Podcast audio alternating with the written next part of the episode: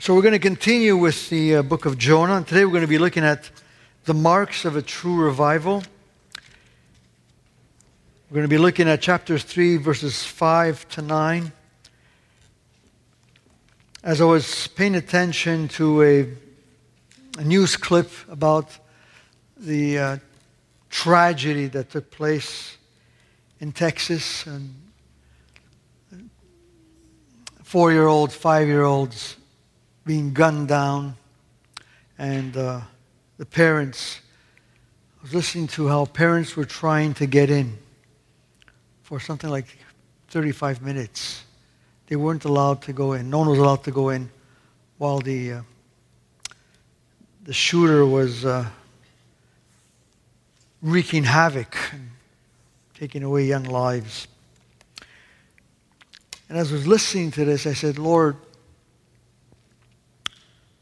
the pain and the suffering that's in this world is just un- unimaginable. And we just get a fraction of that. When we see something like this, it's just a, a fraction of the pain that is compounded worldwide. It's everywhere. We, um, at times, are numb to the suffering and the pain in this world. We are oblivious to it because we're so caught up with our own lives. But in actuality, God allows evil to rear its ugly head so that it can stop us dead in our tracks to remind us that this is not heaven, that we are merely ambassadors. Like Jonah was an ambassador, we are ambassadors. We've been left behind because we have a mandate. And in this time of pain, suffering, and much confusion and uh, violence that spreads all across the globe, if it's not one thing, it's another. If it's not Ukraine, if it's not some other place that it's equally as awful, because it's only what is brought to our attention through the media. Otherwise, we're not even aware of much of the things that are happening in the world. Pain is real, suffering is real, violence is real, and what the world needs is the gospel. The gospel. And thank God that the Lord has revealed himself to us so we can pray for those families, but more importantly, we can share the gospel. That's what we're here for. The city that Jonah went to was equally violent. It was, as I said in previous messages as we're going through this book, it was a city that was known for its brutality. Impalement was a pastime. Flaying people, skinning them alive, a pastime. All of it. They were known to be a terror the Assyrian Empire was built on the blood and bones of people they crushed and spilt. Hundreds of thousands of them. That was the situation. And God sent this man. And today we're going to see how a revival took place amongst these godless people. Just remarkable to see. I pray that the message would be a blessing to you. Please stand as we read Jonah chapter 3 from verses 5 to 9.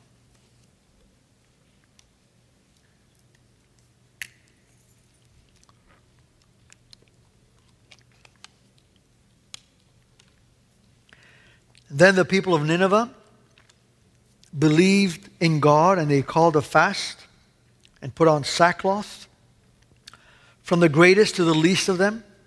And when the word reached the king of Nineveh, he got up from his throne, removed his robe from himself, covered himself with sackcloth, and sat on the dust. And he issued a proclamation and said, In Nineveh, by the decree of the king and his nobles, no person, animal, herd, or flock is to taste anything. They are not to eat or drink water but every person and animal must be covered with sackcloth. And people are to call on God vehemently. And they are to turn, each one from his evil way and from the violence which is in their hands. Who knows? God may turn and relent and turn from his burning anger so that we will not perish. Father, thank you because indeed you are a merciful God. And your mercy, of course, is displayed wonderfully throughout scriptures and most eloquently at the cross. For there you chose to crush your very Son, something we cannot fathom, we cannot understand, we cannot grasp, so that you could welcome sinners and have them seated at your table as saints, children of the Most High God. This is all you're doing, and for this we rejoice. We give you glory for this amazing plan.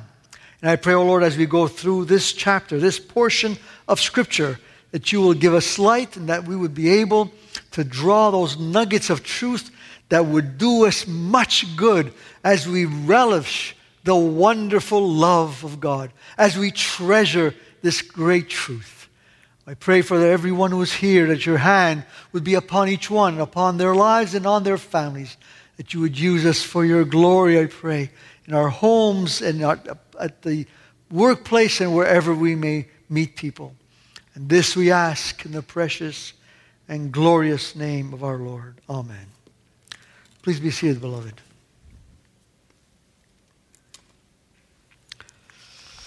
So from my childhood, I um, often heard the word revival. I would hear it in churches, I would hear it in conversations. People would say, We're praying for a revival. And I was often befuddled with this term. At the beginning of each new year, I would hear someone say, This year God is going to do something amazing, something special. There's going to be a revival. And uh, as, as if God is waiting to do something special. God is doing something special every second every nanosecond because his works declare his glory. Unfortunately, we're unable to see much of what he is doing unless our eyes are open to see it. There are times, however, moments when the world stops, meaning those who are not believers stop and notice a divine work of God. Such was the case when God visited Nineveh, the capital of the Assyrian Empire. Now, can you imagine this empire is known for its brutality and for its um, wars and for its terror? That's what it sowed. It sowed terror wherever it went. But imagine the change that happened, and subsequent to that, what happens worldwide, at least in the world known then, how people began to talk of the change in Nineveh. Jonah's cryptic message, without any glimmer of hope, just brought about this dramatic change in the capital of the Assyrian Empire. Never in all of Scripture do we see something like this. Never. Now, there are instances in the Old Testament when God's people, for a moment, short lived, recognized God as their God. For example, when Elijah offered a sacrifice and fire came down from heaven? The people all bowed down and said, Yes, the Lord, He is God. Yes. Not Baal, because they were always saying Baal is God, but the Lord is God. And they acknowledged it. Or, for example, when God gave the Ten Commandments from Mount Sinai, the people were filled with fear, and they all trembled and asked Moses to continue communing with God, and they would be removed because it was just a frightful moment. There are instances in the Old Testament where you see God's people uh, en masse acknowledging God's presence and worshiping God and, and um, uh, bowing and revering God. But there are very few. And it's only because there's a display of power, God's power. When the Shekinah glory comes down on the temple or the house of God more exactly. What do people do? They bow and they worship. Again, there's a display of power, right? But to see a city, a people, turning to God, following the preaching of an individual, it's nowhere to be seen in the Old Testament. It's something unusual, as sweeping in scope as we see it here in the book of Jonah. In the New Testament, there are instances when people did repent. For example, after Peter preached, you see 3,000 coming to Christ, the saving faith. Philip preaches in Samaria. Again, large crowds come to saving faith. But that is in the New Testament. But in the Old, you never see this. In most instances, when God's prophets would preach, the people would rebel. And prophets were welcomed with uh, curses or stoning, whatever else, imprisonment. People did not repent in such a large scale as we see here in the story of Jonah and Nineveh. The Old Testament, like I said, it was not to be seen. In the New, thankfully, it is seen because of God's grace. The Ninevites makes it, this makes it even more unusual. The Ninevites were not acquainted with God's ways. They knew nothing about the altar, the temple, the priesthood. They knew nothing about the Ten Commandments. They knew nothing about God's laws. They knew nothing about anything related to God. Scriptures were foreign to them. These were barbaric individuals. That's it. So it makes it even more amazing to see such a dramatic change in a people like this, just because of a simple, cryptic message that Jonah gave. It's really unusual. So let's consider the marks of a revival, because that's what we see here. A revival is when someone abandons godlessness and turns to God. When it's in, you know, in an individual, it's conversion. When it's a large scale uh, phenomenon, it's called a revival. But it's the same thing. Conversion one or two or three, and revival when there's multiple people coming to Christ and abandoning sin. So we have first in verse 5 the first mark of a true revival is not emotion. Some people will say, Oh, what a wonderful service. There was a revival. And he said, Okay, what, what do you mean by that? Just, it was just a euphoric moment. People were excited and jumping, and, and that's not a revival. A revival is defined very clearly in Scripture, and we see it here happening. That's why we can notice the marks of a revival in this passage. And the first one is faith. Faith. Then the people of Nineveh believed in God, and they called a fast and put on sackcloth from the greatest to the least of them. They believed in God. Jonah is speaking, and he's not giving them any hope He's simply saying, as I said last week, 40 days, you are doomed. You're finished. So Jonah, right after he's thrown on shore, makes his way to Nineveh, and as soon as he enters the city, he begins his preaching. Straight out preaching the message that God had given him. No introduction, no identifying of himself. By the way, I'm Jonah. You know, I come from uh, northern Israel. I just happened to be passing by. You know, none of that. No words of commendation. No words of accusation. No, you awful, awful people. You deserve to die. None of that. No opinion. Straight out. 40 days, and you're finished. Now, they recognized him from his attire because he was a Hebrew. And as I said many times, Hebrews uh, wore tassels and they wore specific garment that identified them as such, and so they recognized him. But they also must have recognized him from his bleached hair, right? His bleached skin. And perhaps he was bald by this time because of all those digestive juices, and his hair must have been gone. Now, the sailors, some scholars say this, and it could be, the sailors, the sailors had no longer any cargo because it had been thrown overboard, right? because of the storm. So without cargo it was useless to go to Tarshish, so they made their way back to Joppa. Uh, as soon as they landed in Joppa, what did the sailors do? They began telling the story. They began talking about this Jonah and how he was um, disobedient to his God, Yahweh, and how they finally had to throw him overboard because of the raging sea. And how this great sea, uh, sea creature came out of nowhere and swallowed him up. See, that's what they were telling. So the story spread like wildfire. Did it spread to the people of Nineveh? Most likely. I think it did.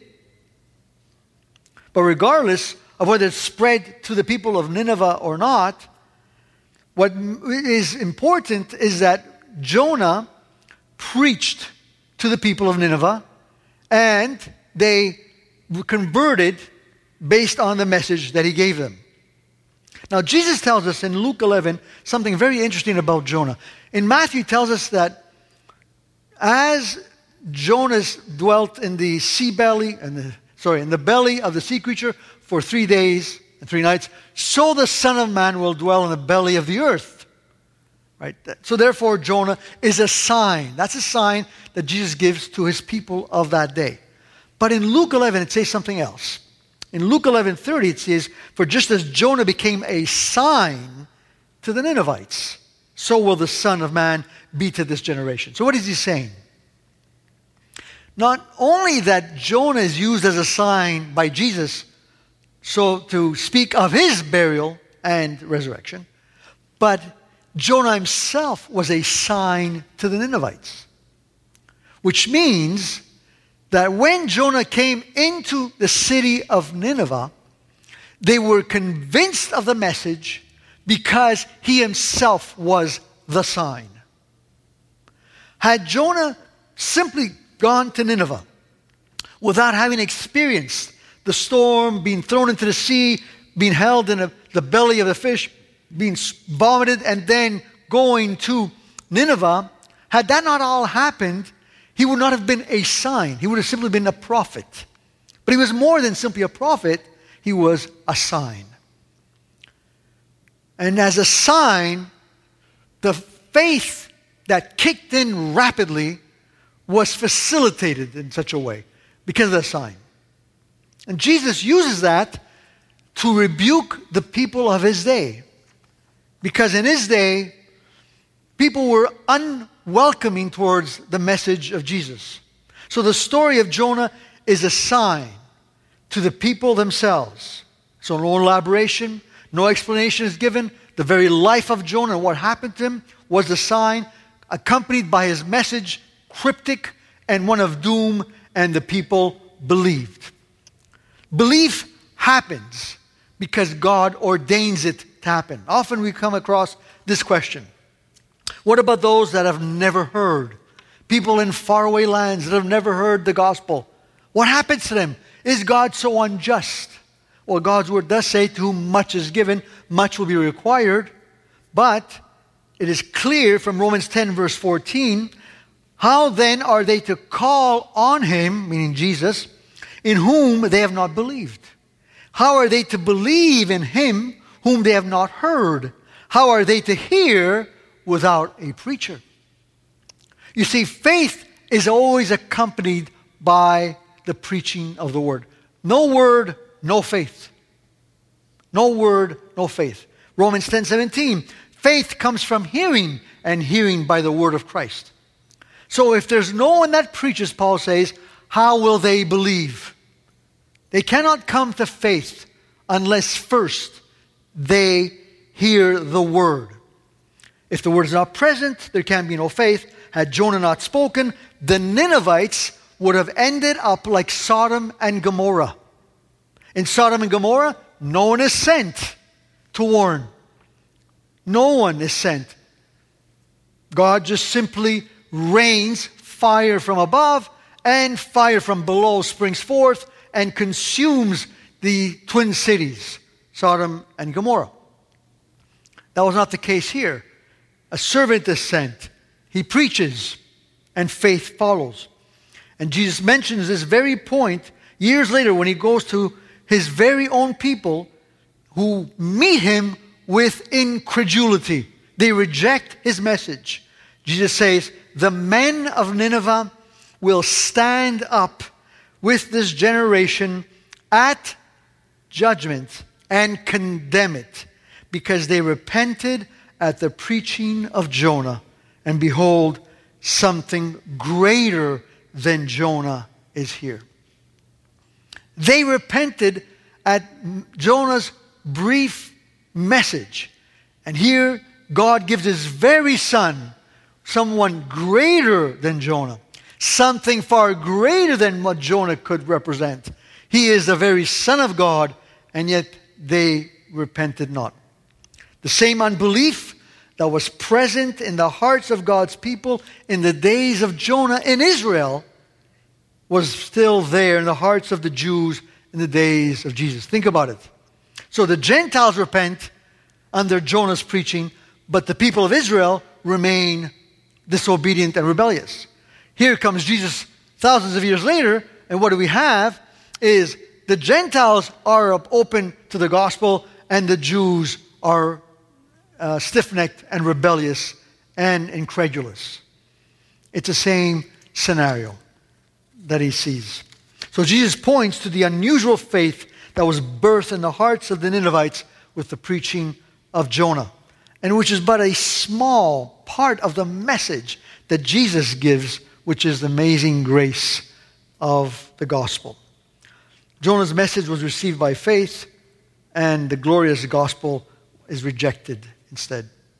That's what Jesus points out to. So faith is the first. Without it, it is impossible to please God. That's the first mark of a revival faith in what God says. Secondly, it's humility. In verse 6, we read that when the word reached the king of Nineveh, he got up from his throne, removed his robe from himself, covered himself with sackcloth, and sat on the dust. So here's a powerful monarch, the most powerful empire at the time, and what we see is that he humbles himself.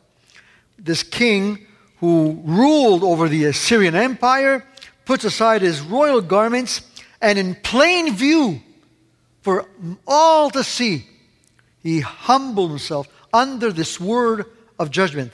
God gives great importance to humility. I was intrigued once at how much God values humility when I read the story of Ahab. Ahab was a wicked king, as you know. He was married to uh, Jezebel, an evil woman from Sidon. She wasn't a Hebrew.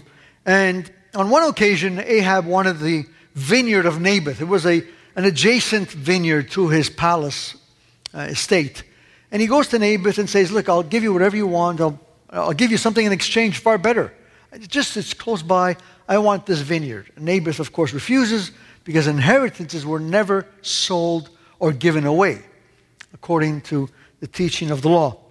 And he pouts, he goes to his room, he, he just acts like a child, and, and Jezebel, his wife, sees what's happening, and she, like a Swiss watch, does what she does best and makes sure that Naboth is eliminated. He's gone. Vineyard is, available. In comes Ahab. It's his. And Ahab is all happy, and he has his vineyard. And until God sends Elijah to speak, the prophet, to speak to Ahab and tells him that disaster will come upon him and his household. Right? And he is so overwhelmed with sadness. And look, if you read in 1 Kings 21, 27 to 29, we read, And yet it came about when Ahab heard these words that he tore his clothes and he put on sackcloth and fasted. And he lay in sackcloth and went about despondently. Then the word of the Lord came to Elijah the Tishbite. Now pay attention to what he says here. Saying, Do you see how Ahab has humbled himself before me? So he's speaking to the prophet, right? Have you noticed? Did you pay attention to this? It's remarkable. Because he has humbled himself before me, I will not bring the disaster in his days.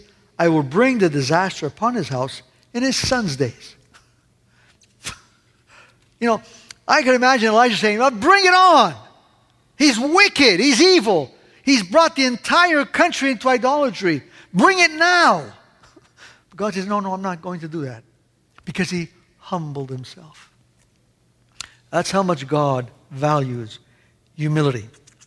This man was evil, and in only in this instance we see him humbling himself. It was a very small window of humility. Because overall, it says clearly in God's word, no one gave himself to doing evil as Ahab did. He was a wicked king, supported by his evil companion Jezebel. For this reason, we have Peter reminding us believers in his letter with these words Therefore, humble yourselves under the mighty hand of God, so that he may exalt you at the proper time. So, when there's a word of warning, of correction, when there's a word that comes to us of um, even of punishment, the best thing to do is to humble ourselves. Because God exalts those who humble themselves. In other words, He lifts them up, but He brings down, He rejects those who are proud. Humility is what we witness in the king's response.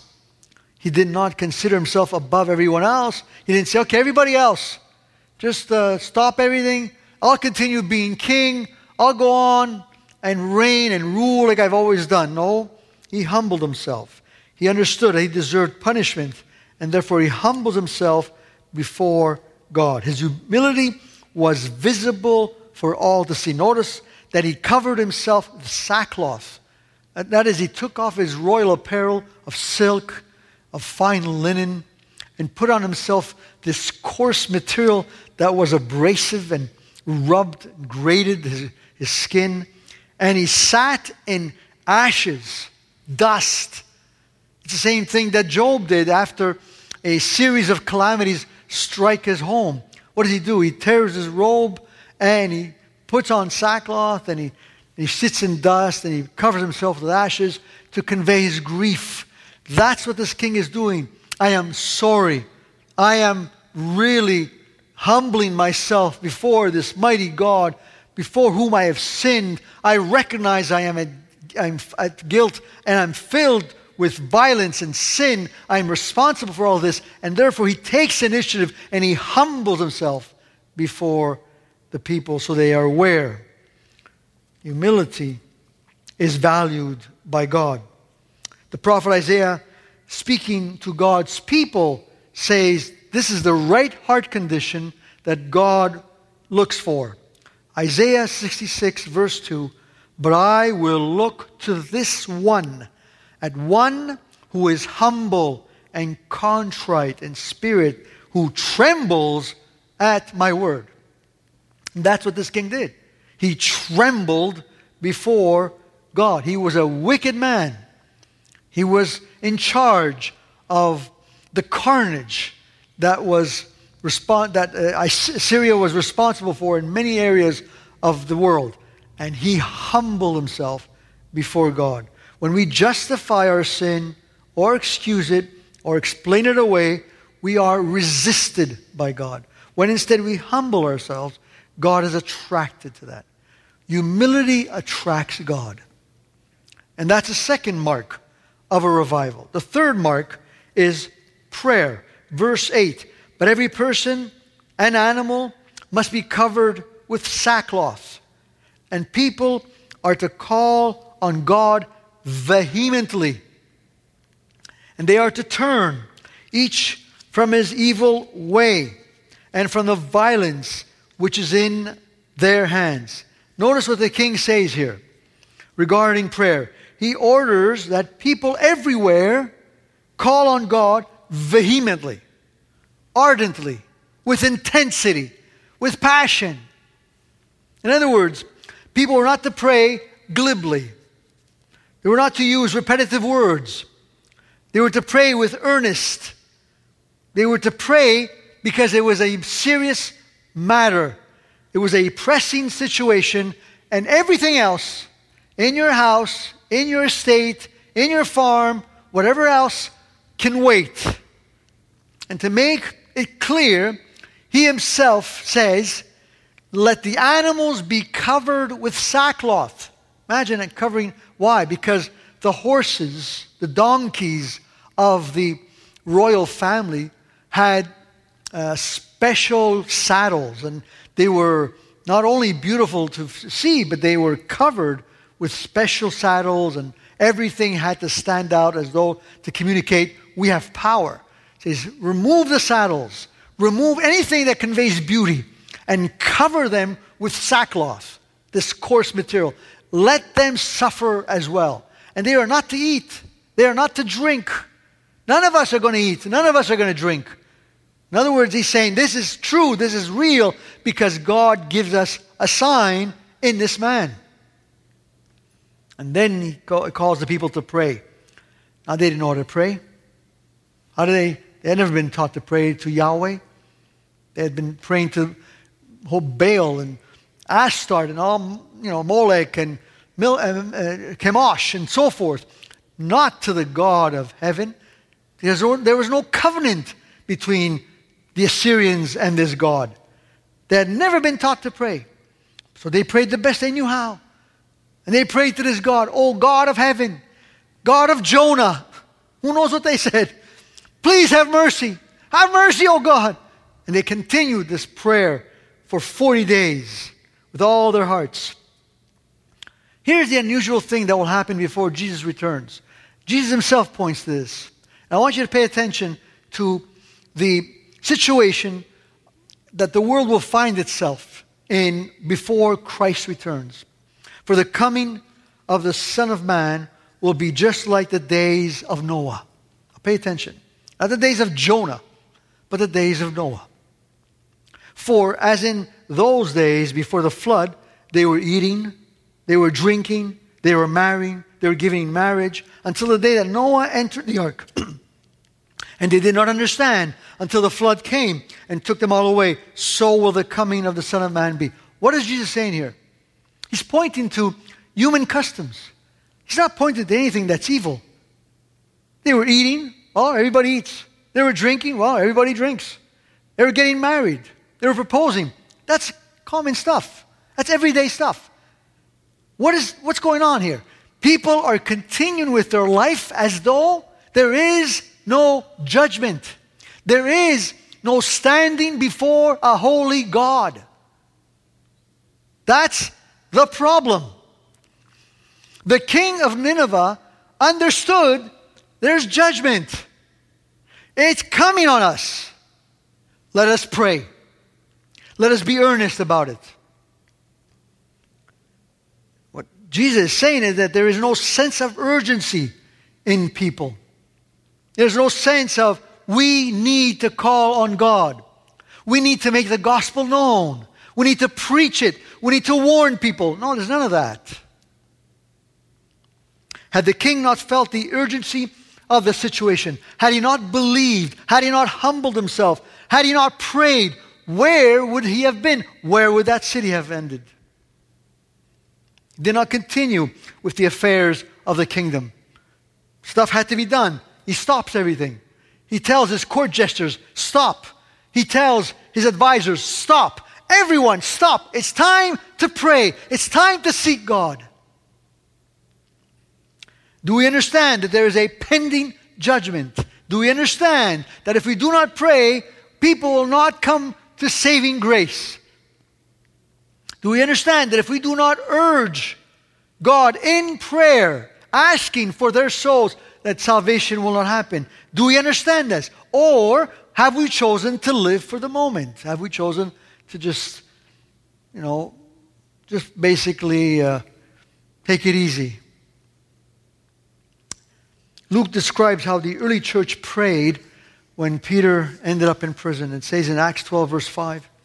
And so Peter was kept in prison, but prayer for him was being made to God intensely, with earnest by the church.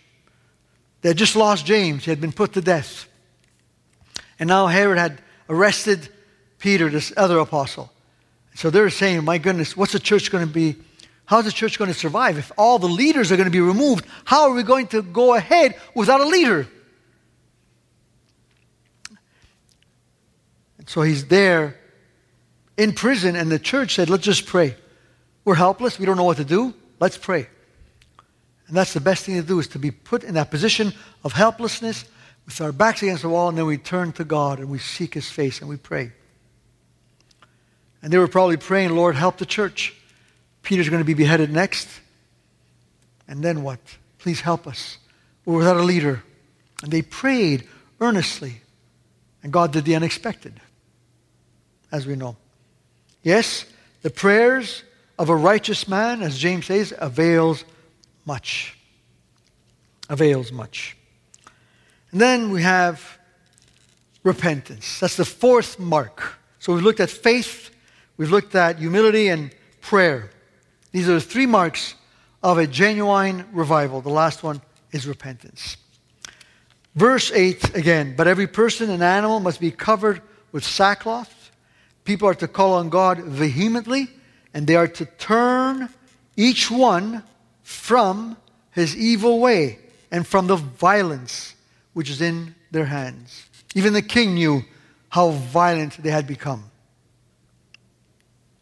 In these words, and they are to turn each one from his evil way, we have a definition of repentance. Repentance is the decision to turn our backs to sin and our face to God in humility. When Solomon dedicated the temple that he had just built, the beautiful temple of Jerusalem, he prayed that God would listen to the prayers offered in that place from the people who would come from everywhere to worship in Jerusalem. How did God respond to Solomon? Second Chronicles chapter 7 verse 12 says, Then the Lord appeared to Solomon at night and said to him, I have heard your prayer. I have chosen this place for myself as a house of sacrifice. If I shut up the heavens so that there is no rain, or if I command the locust to devour the land, or if I send a plague among my people, and my people who are called by my name humble themselves and pray and seek my face and turn from their wicked ways, then I will hear from heaven. I will forgive their sin. I will heal their land. So here's Solomon saying, please listen to the prayers that are offered here. And God says, Of course I will listen to the prayers, provided that they turn from their wicked ways. Psalmist says, If I cherish sin in my heart, God will not hear.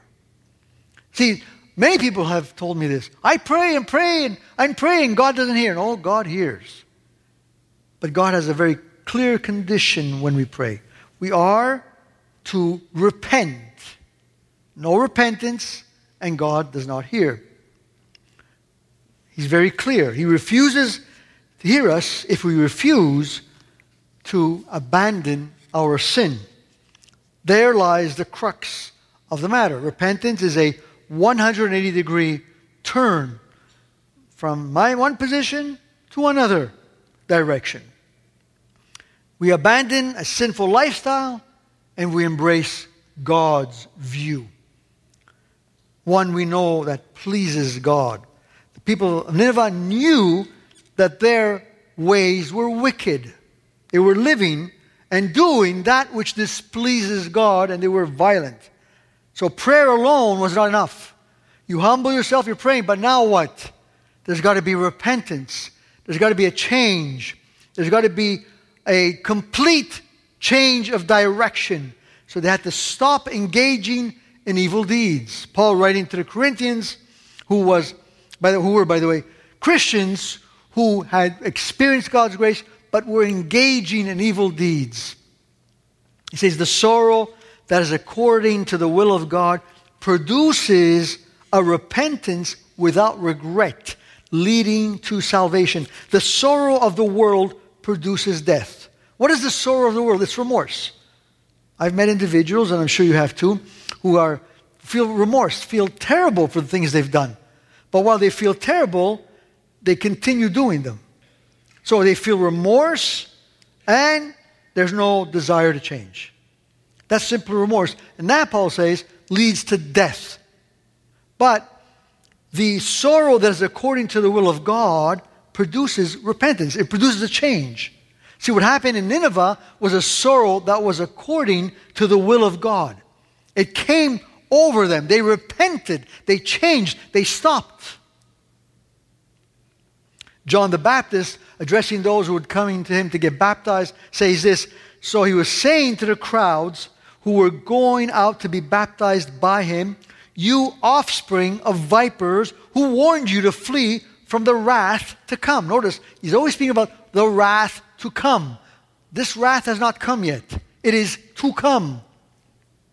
Therefore, produce fruits that are consistent with repentance. So they wanted to get baptized, but there was no repentance accompanying the baptism. It, John the Baptist was responsible for introducing the baptism of repentance, right? The baptism of repentance in preparation for the coming of the Messiah. So they would, so the, the ground would be leveled. Every low valley would be raised up, every mountain would be brought down. So, in other words, every proudful person, every depressed individual would be brought up, and the proud would be brought low, and they would be welcoming to the Messiah who was to come. Because that's what John the Baptist was. He was a herald. Well, look at verse 10. And the crowds were questioning him. What, is your, what are you saying? That we are to repent. And what are we to do? Verse 11. He would answer and say to them, The one who has two tunics is to share with the one who has none. He says, and goes on, the one who has food is to do likewise. You have food and someone else doesn't, share your food. Tax collectors came to be baptized. Notice, because John the Baptist would receive tax collectors. And this was, they were also called publicans. And the, they were rejected at the temple. They never were allowed to walk in. But John the Baptist welcomed them. And they asked, Teacher, what are we to do? And he said to them, Collect. So what it means, you have to pay your taxes. That's what it means. Collect no more than what you've been ordered to. Because tax collectors would also take more than what they were required to take. He said to them and the soldiers who also questioned him, saying, What are we to do? And these were soldiers who worked for Rome, and they were Jews. And he said to them, Do not extort money from anyone, nor harass anyone. Be content with your wages. In other words, there's got to be a change in lifestyle. That's repentance. So, if there is faith and humility, and we're praying and no repentance, we're falling short. That's not a, revival, it's not a conversion. A true conversion has those four marks that accompany it. And when we have those four marks, then we can identify it as the move of God. And when you look at your life, do you see these four marks? Are they present? And if they're not, then ask God for mercy. Say, Lord, may these four marks be in my life. And then let's pray that others experience these four marks of revival, of conversion, so that others can also be brought to saving grace. And who knows, maybe in our day, if we don't witness a mass revival, at least we can witness individuals who will convert by the grace of God and be saved and spared the wrath to come. Let us pray. Father, we come to you and we thank you. We thank you because Jonah, what a remarkable figure he was, and how you used this recalcitrant individual who had no desire to preach to the Ninevites. And yet, what an amazing turn of events in the lives of the Ninevites when Jonah finally submits to your will. We thank you, Lord, for your mercy. We thank you because you are the God who still saves. And if the message of Jonah was one of judgment and it was glorious because it was given by you, how much more the message of God's grace today through Jesus Christ. It is such a glorious message. Yes, one far greater than Jonah has revealed himself to us. And I pray that we do not take this message lightly and that we do not cease from sharing, from warning, from praying, that indeed there be genuine faith, genuine humility, genuine prayer, and genuine repentance, the four marks of a revival that accompanies conversions. I pray for that, Lord. We pray for that. May your name be glorified at a time like this because your, your return is soon. And we want all those, Lord, who are still in darkness that we've spoken to and that we're praying for and that we have at heart. We want them to come to know the amazing grace of our Savior, Jesus Christ. And if there's someone here today who still has not been taken out of darkness and translated into the kingdom of your beloved Son, oh Holy Spirit, draw such a person. Draw him to Christ right now so that saving faith can be his or hers as well. This we pray in the precious and wonderful name of our God and Savior Jesus Christ. Amen.